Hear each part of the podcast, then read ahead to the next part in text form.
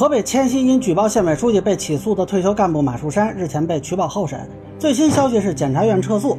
那么为什么他没有被直接无罪释放呢？未来这件事情会如何发展？聊聊我的看法，供参考。大家好，我是关注新闻和法律的老梁，欢迎订阅及关注我的频道，方便收听最新的新闻和法律干货啊。之前经济观察报报道说，迁西退休干部马树山被以诬告陷害罪、诽谤罪起诉。那媒体报道之后呢，马树山是被取保候审，这个应该说是在意料之中吧。不过现在呢，经济观察报最新的报道是，迁西检察院在取保候审当天就已经撤诉了，理由是不存在犯罪事实。那他们这个顺序很有趣啊。如果说是检察院撤诉，然后退回给公安机关，由公安机关做取保候审也是可以的。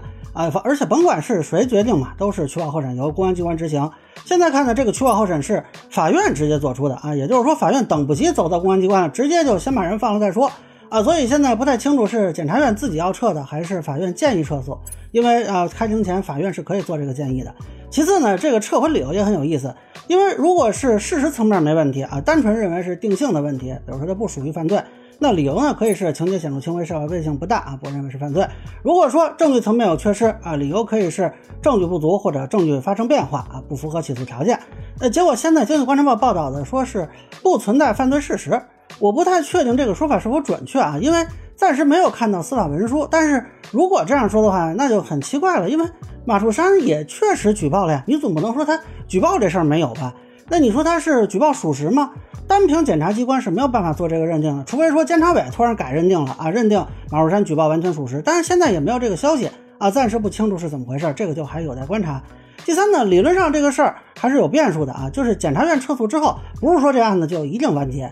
通常没有新的证据是不能再起诉的。撤回起诉之后三十天内可以做不起诉决定，然后呢把案子退给公安机关。那公安机关如果对这个不起诉决定有异议，可以复议；没有异议，直接放人。但是现在应该是还没有收到检察机关的不起诉决定书的啊，这个依法是要送达当事人的啊。那么也有另一种可能啊，就是检察机关认为仍然有必要追究刑事责任，退回公安机关补充侦查。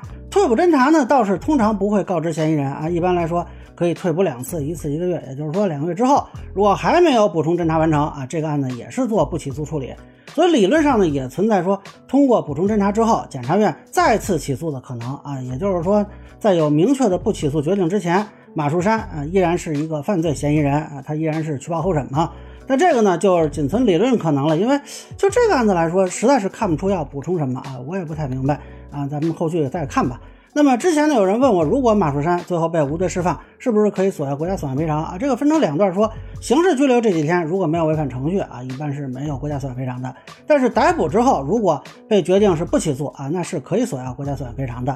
具体到这个案子呢，暂时看不出来有违反程序的部分啊，应该都是按照正常的手续和周期在进行。你可以说实体部分有争议，比如说是否存在社会危害性啊，是否构成犯罪等等。那这个呢，都是实体而不是程序部分。啊，当然了，即便说检察院做出不起诉决定，如果被举报人李贵富认为马树山举报不属实，使得自己的权益受到了侵害，哎，社会评价降低，也可以考虑起诉，然后做刑事自诉嘛。啊，因为这里还有一个诽谤罪，另外他还可以考虑提起民事诉讼啊，对吧？走一个名誉侵权之诉，那这就是个民事的，呃，叫索赔啊，要求道歉啊这种的情况了。啊，不过这里需要说明一点的是呢，到目前为止，其实还是没有发现程序违法的情况的。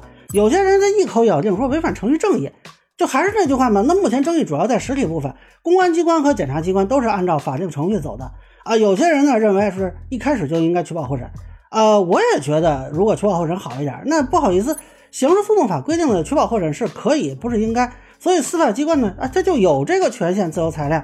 当然，现在要求司法机关做羁押必要性审查，但是没有规定什么情况下必须解除羁押。人家审查完了，决定继续羁押也是合法的。至于说错不错诉啊，也是实体问题，它不是程序问题。我怀疑有些人是不是知道什么叫程序正义？但是事情发展到现在啊，我觉得迁西市乃至唐山市都需要做出一个明确的回应，就是不管这个案子有没有违反程序的部分，都应该说明是否有公权力介入了对马树山发起的刑事追责的行动。到底对李贵富的举报是不是属实？如果确实不属实啊，一开始迁西县公向公安机关去报案的这个决策它是怎么形成的？那公安机关这边的刑事拘留的理由是什么？检察院批捕的理由是什么？既然现在认定没有犯罪事实，那一开始为什么要起诉呢？那为什么在申请取保候审的时候还给出过具有社会危害性的理由呢？这些问题都是唐山市和迁西市应该来回应一下的啊，各个部门都应该出来说一说。另外呢，我特别好奇，就是这李贵富本人现在到底是什么情况我觉得这件事如果说啊，他有问题，该查查，该办办。但如果确实没问题，只是说不应该追究马树山的举报的刑事责任，那对他的情况也应该澄清，因为这件事实际上把他也推上风口浪尖了嘛。所以，不论从澄清马淑丹案的角度来说，还是说对李贵富本人他追究也好，去保护也好，关于这场因为举报引发的案件啊，都应该有一个清晰完整的说明。